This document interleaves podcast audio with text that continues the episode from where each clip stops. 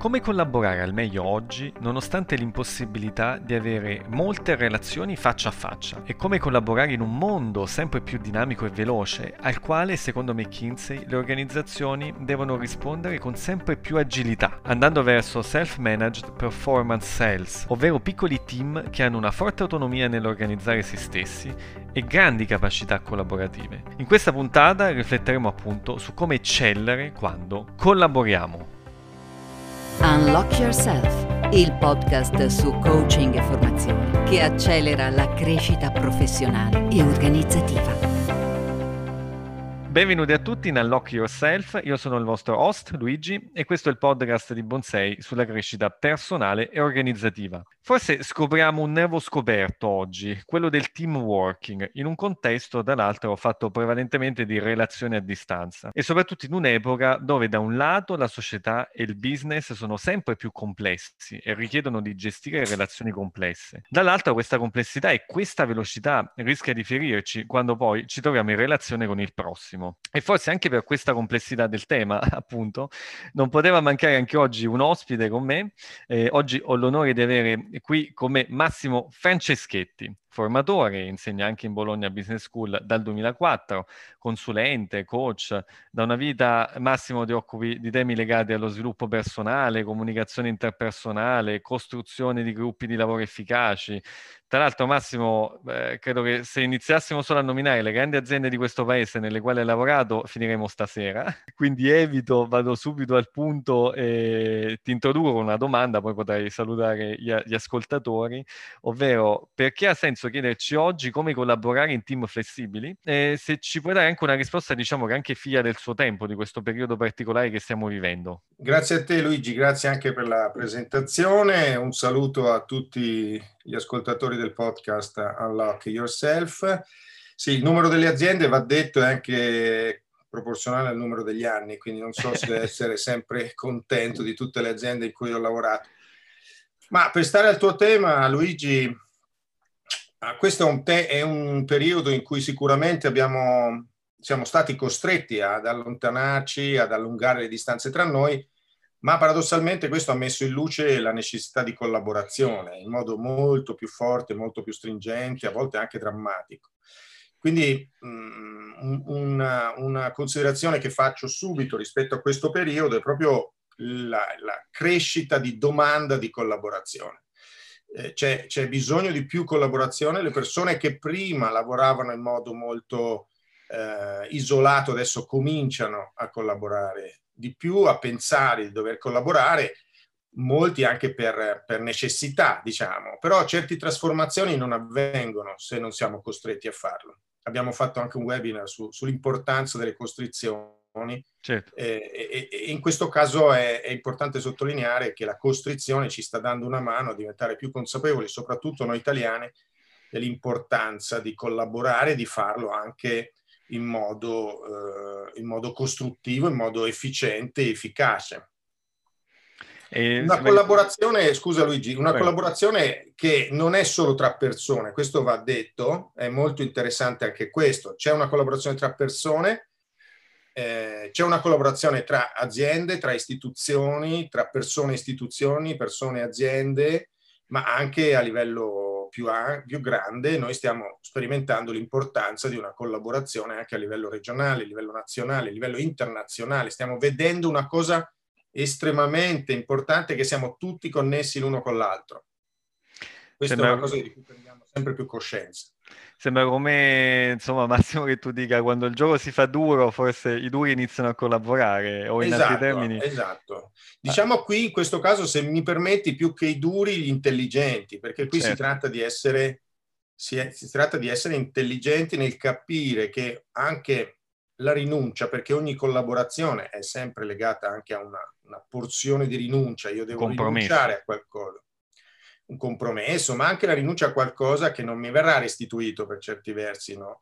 Però questa rinuncia ha un valore importante nel medio periodo, nel lungo periodo e nell'insieme. La capacità di collaborare è direttamente proporzionale alla capacità di leggere il sistema e l'insieme. Soltanto se riesco a capire questo, poi la mia collaborazione è più appropriata e più profonda. Se penso solo a me e solo al mio piccolo orticello, è chiaro che non capisco anche il senso di dover rinunciare a certe cose o a certe libertà o a certe possibilità che ho se facessi da solo. Questo è un beneficio un po' più sottile da vedere la collaborazione, perché magari a volte nel breve o nell'immediato c'è questo pezzo di rinuncia che comunque subito ci appare di fronte agli occhi, ma poi questa rinuncia, comunque la collaborazione proprio tu cura, Massimo, è sempre necessaria? Faccio una domanda un po' così. Sì, no, è una domanda che mi viene fatta molto spesso quando parliamo di team, di collaborare in team, eccetera. Allora, ovviamente nulla è sempre necessario, dipende da cosa si vuol fare nella vita, di cosa si vuol fare dal tipo di obiettivi che si vogliono raggiungere. Certamente ci sono occasioni in cui risolvo meglio facendo da solo, questo è indubbio. Sta poi ognuno di noi decidere quando e come. C'è all'entrata dell'aeroporto di Tambui a Johannesburg c'è un'enorme scritta, saranno 40 metri alta per 30 metri larga, e non si può non vedere, che dice: se vuoi andare veloce vai da solo, se vuoi andare lontano vai in gruppo. Quindi bel pensiero.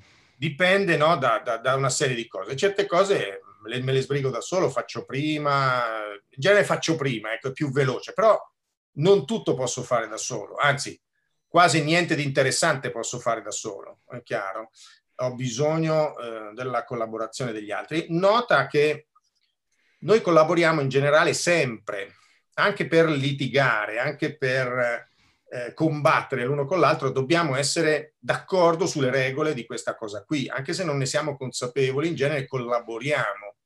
Se due persone non vogliono litigare, se una persona in un contesto non vuole litigare, non si litiga, è chiaro? Non si litiga insieme.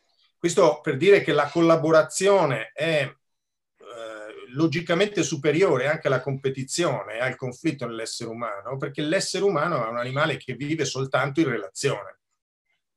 Chiaro. Quindi diciamo, se diamo il significato di coordinamento alla parola collaborazione, allora noi non possiamo non essere coordinati, perché siamo esseri che vivono solo in connessione con altri. Noi siamo l'essere più sociale, ma quindi anche più dipendente dagli altri su tutto il pianeta. Fa parte proprio della nostra struttura. Esatto, fa parte proprio della nostra identità. Noi non esistiamo da soli, non esistiamo senza l'aiuto degli altri, a cominciare da quando nasciamo.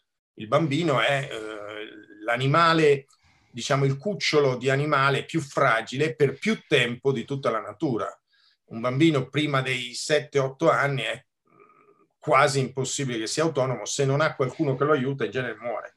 Quindi noi siamo animali estremamente sociali. Questo ovviamente nel nostro contesto sociale, storico in quale ci muoviamo è moltiplicato per 1000, perché la nostra vita è di una complessità inaudita rispetto a soltanto 100 anni fa, per quanto riguarda il fatto che ci dobbiamo affidare alle persone. Qualsiasi cosa facciamo ci affidiamo a un sistema, ad altri.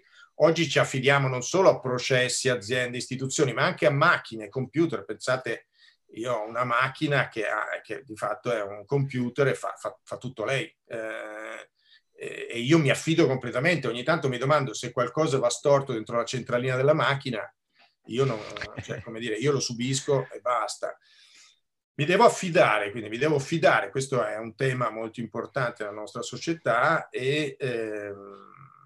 ma questo fa parte anche del nostro successo, cioè noi siamo una specie che ha successo, nel senso che abbiamo colonizzato praticamente tutto il pianeta, proprio perché siamo... E non solo, esatto, e non solo, e sarà la prossima frontiera sicuramente, il far space, non so come chiamarlo, perché abbiamo quella qualità che è il linguaggio. Questo ci rende, perché anche altre specie collaborano, altre specie sono sociali, ma non come noi, perché noi abbiamo il linguaggio anche rispetto a Neandertal. Probabilmente noi ci siamo evoluti proprio perché il nostro linguaggio rispetto ai neandertaliani è molto più sofisticato e sviluppato, siamo anche capaci di provare empatia, siamo capaci di leggere la mente degli altri, di porci il tema delle intenzioni che qualcun altro ha, quindi di immedesimarci e di comprenderci anche l'un l'altro. Questo ha fatto sì che noi siamo una specie estremamente potente che, nonostante si faccia molto del male da sola, non credo sparirà facilmente dal pianeta, ecco. Lo speriamo, ce l'abbiamo nel sangue il tema della collaborazione, mi sembra di capire. Sì, assolutamente. Dico questo, è chiaro che la collaborazione non è senza prezzo, costa. Collaborare richiede molta energia e non sempre noi ne abbiamo a disposizione, oppure abbiamo voglia di investirla. Questo forse è il tema più culturale, no? Ci sono culture che sono molto più propense alla collaborazione perché sono educate a questo, culture un po' come la nostra, intendo italiani ma anche occidentali, molto più individuali, molto più centrati sulla persona piuttosto che sul sistema o sul gruppo. Ecco, poi questa è una generalizzazione grossolana, ma per intenderci, certamente collaborare richiede energia, richiede fatica e oggi, forse più che ieri, richiede competenza, cioè bisogna saperlo fare in un contesto estremamente complicato, anche complesso, e quindi ci sono delle cose che bisogna imparare e questo è il senso del mio mestiere, cioè io insegno poi alle persone sostanzialmente che c'è da imparare, poi un po' si deve costruire anche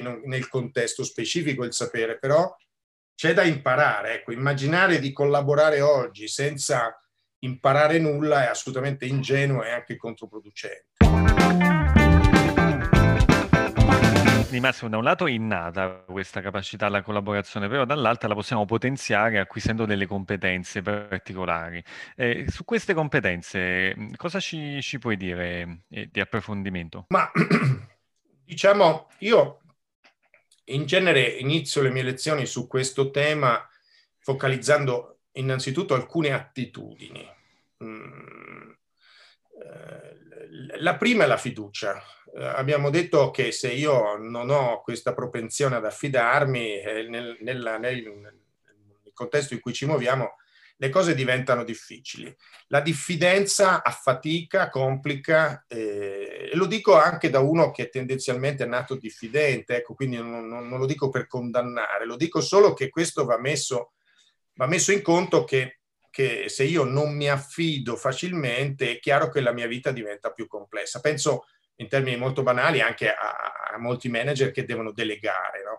E che non è banale delegare, non è facile, però bisogna imparare a farlo, altrimenti io rischio di essere non un manager che fluidifica, ma un manager che blocca e quindi che rallenta, e in un contesto in cui rallentare è veramente un peccato mortale per l'azienda e per certe situazioni, ecco, dove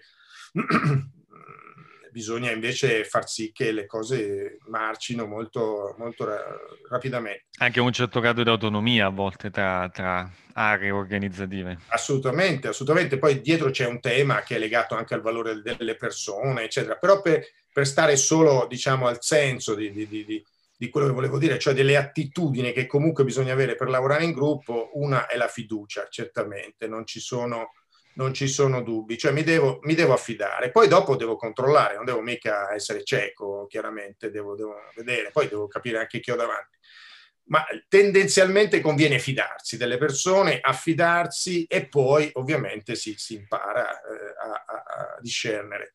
L'altro aspetto è sicuramente il fatto dell'apprendimento continuo, cioè io non posso lavorare in gruppo con altri se non sono disponibile a mettere un po' in gioco anche il mio sapere, a modificarlo, a trasmetterlo, ma anche a prenderlo, quindi altrimenti anche il lavoro di gruppo diventa sterile, perché allora di fatto diventa una sorta di piccolo esercito in cui le persone fanno quello che dico io e finisce lì. Questo oggi come oggi in molti contesti, non in tutti, ma in molti contesti è estremamente penalizzante. La terza cosa che dico è la comunicazione. Sembrerà strano, gli italiani, parlo degli italiani soprattutto perché la realtà è conosco meglio, però noi siamo dei gran chiacchieroni, ma in realtà poi alla fine in azienda parliamo molto poco delle cose essenziali, io vedo che c'è molta paura, E la paura è un veleno micidiale nel lavoro di gruppo e nel... Se tu hai paura di me, non andiamo molto lontano io e te, è chiaro, cioè, quindi o io ho paura di te. E quindi bisogna imparare a comunicare, parlare, dire le cose come stanno, imparare a non aver paura. Questo ne consegue tutto il mondo che poi appartiene al mio mestiere, cioè come si fa a dire certe cose, come si fa ad ascoltarle anche, a non offendersi, come si fa a crescere, no? Nel senso del podcast, dello sviluppo personale, e lo sviluppo organizzativo sono profondamente connessi. Non si può sviluppare un gruppo se le persone singolarmente non fanno dei passaggi di maturazione personale. Quindi questo è un po' il punto di partenza delle competenze che bisogna avere. Poi ce ne sono, diciamo, di tecniche, ecco, nel senso che ci sono delle cose che bisogna saper fare. Io in genere, diciamo, lavoro molto sulla riunione, sull'incontro, perché è una tecnologia che va presa. Ecco, oggi, soprattutto ancora oggi in Italia, le persone non sanno fare una riunione, sprecano molto tempo e quindi poi buttano via una delle tecnologie, perché la riunione è una tecnologia come il telefono, come la televisione, è una tecnologia della comunicazione che ha le sue regole, ha le sue modalità, e se tu non le fai, non le sai, non le segui, poi generalmente sprechi tempo e demoralizzi le persone. Quindi in genere io lavoro a insegnare a fare un buon meeting, anche perché è un punto di partenza concreto attraverso il quale io entro nei gruppi in modo molto pratico, immediato, e da lì poi discendono tutta una serie di competenze legate allo sviluppo personale, legate alla relazione, quindi alla comunicazione tra le persone. Per cui prendo la riunione proprio come un esempio, un luogo topico, tipico del lavoro in gruppo. Adesso stiamo sviluppando anche la competenza di gestire queste cose da remoto, che con lo smart working, con la situazione che abbiamo, la domanda di maggiore competenza di questo cresce, ma anche la necessità di farlo meglio è molto più evidente a tutti. Massimo, su questo, che probabilmente tocca gli animi di molti ascoltatori, ovvero le riunioni che sono un po' la madre che gestisce un team, gestisce la collaborazione di un team, che oggi viene, diciamo, trasposta a distanza. E forse uno degli esempi più calzanti di come, se non si è preparato, se non si è, diciamo, si è deciso all'interno del team come gestire le riunioni a distanza, e se anche l'individuo magari non ha approfondito il tema, anche se ha nel sangue, nel DNA, nella nostra specie la collaborazione, però poi, insomma, se trasponiamo a distanza, ognuno, passiamo un po' il termine, fa un po' come gli pare, o magari non c'è la gestione del tempo, non c'è un moderatore e quant'altro, ci si fa male, durano tanto. Diverse ricerche dimostrano che addirittura sullo smart working le persone finiscono per lavorare più ore, a volte anche per temi di mancata organizzazione.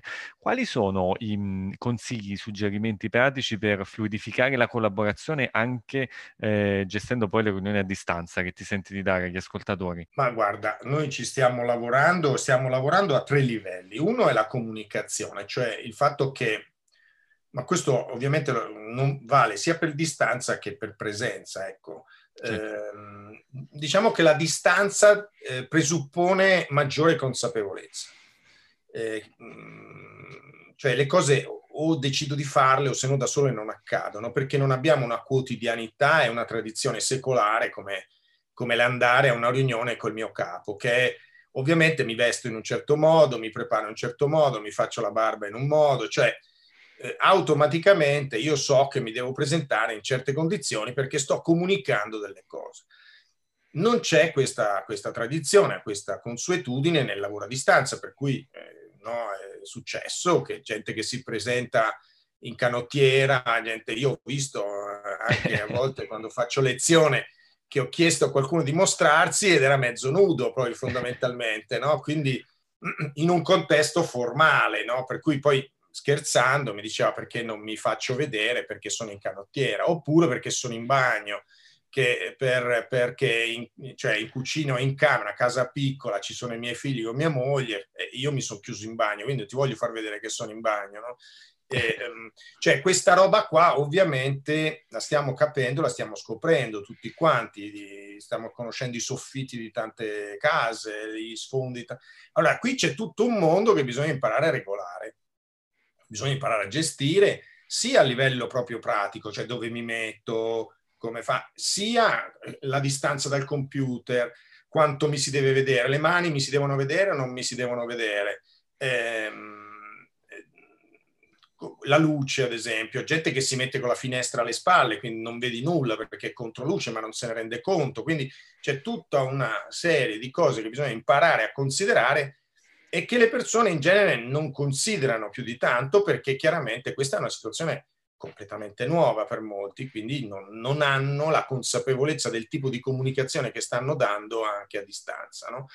E quindi c'è tutto un lavoro, poi c'è un lavoro tecnico anche qui, cioè la qualità della connessione, la qualità della grana della telecamera, la qualità dell'audio.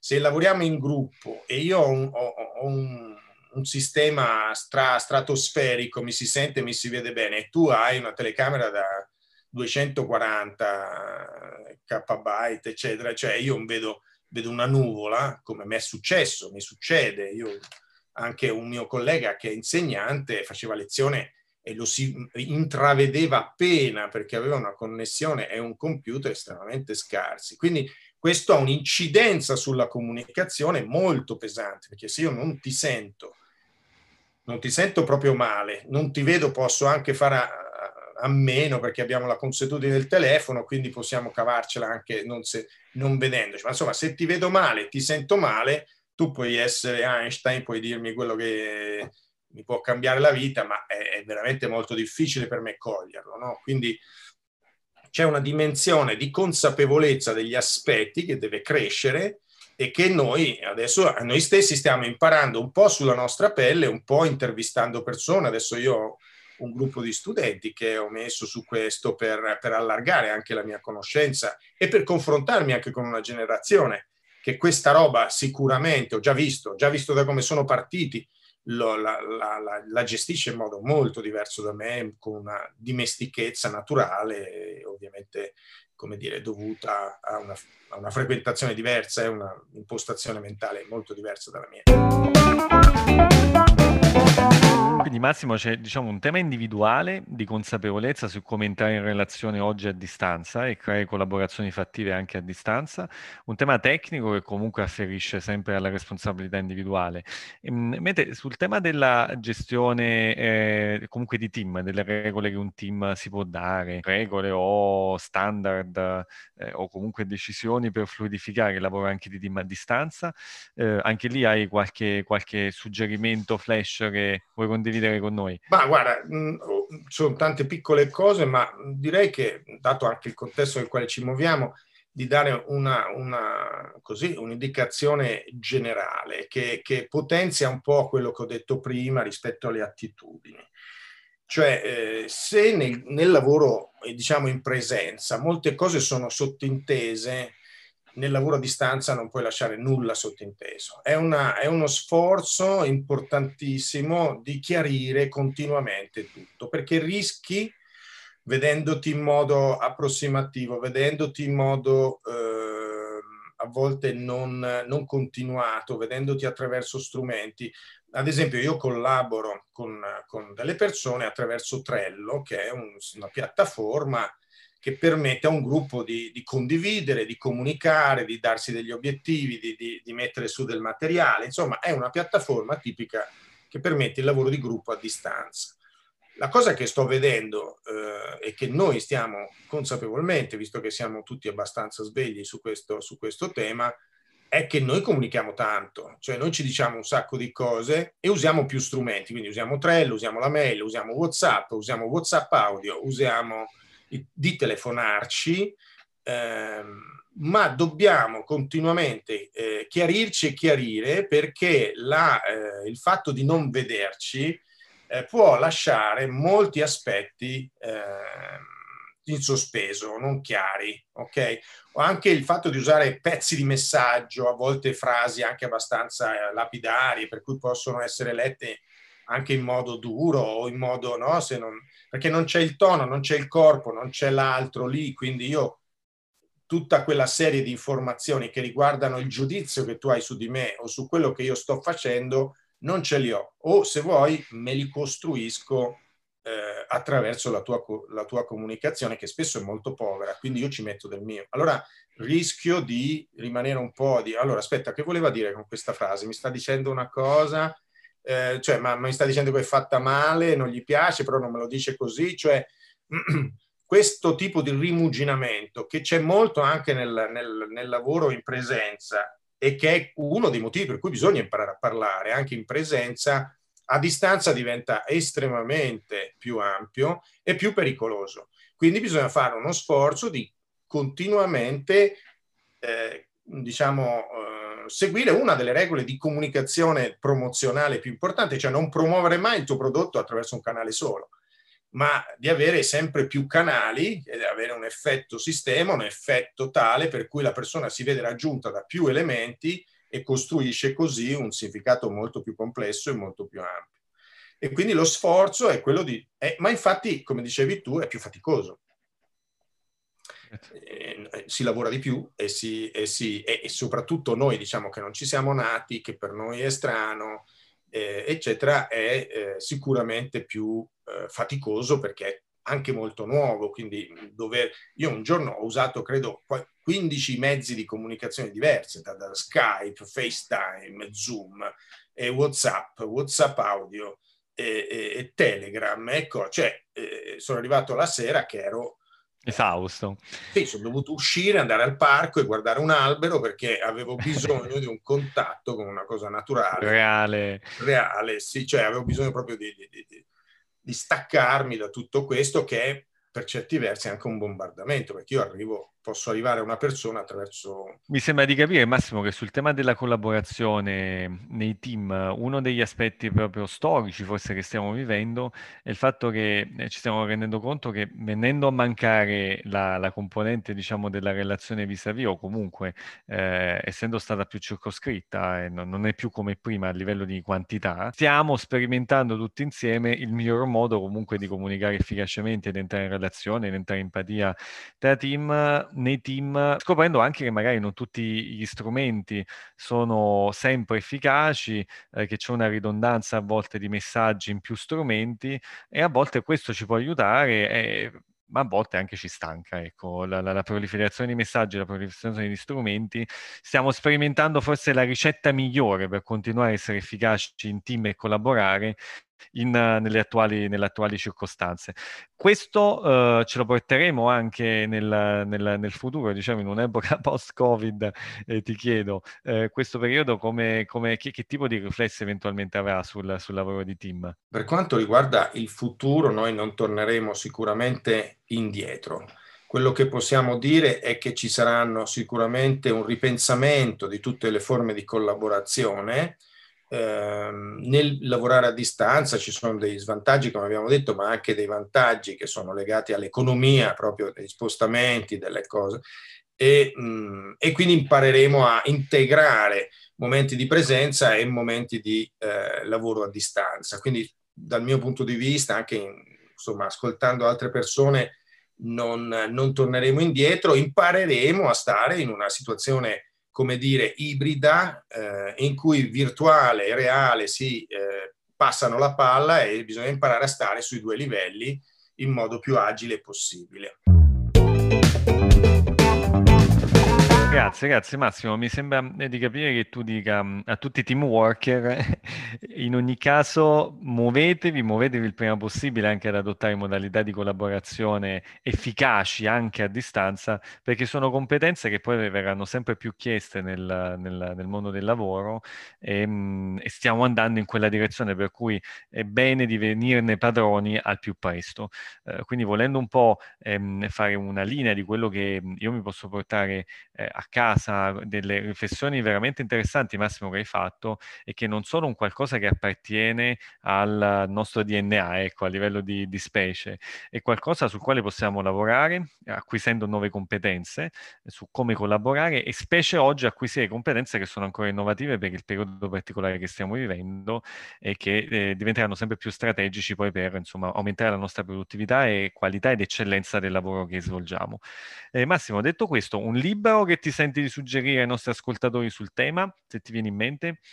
Ma è un libro di Daniel Goleman, che è famoso per l'intelligenza emotiva, ma secondo me ha scritto un altro bel libro, molto introduttivo, molto anche divertente, che si intitola L'intelligenza sociale e che, pubblicato da Rizzoli qualche anno dopo, 10 anni dopo, nel 2006, l'intelligenza emotiva, ha pubblicato questo libro, L'intelligenza sociale, dove fa vedere appunto tutta la nostra, quanto è importante la nostra dimensione collettiva, collaborativa, quanto è parte integrante della nostra personalità. Grazie Massimo, grazie anche per l'ascolto a tutti voi che ci seguite. Non dimenticate di iscrivervi a questo podcast e di condividerlo con i vostri amici e colleghi.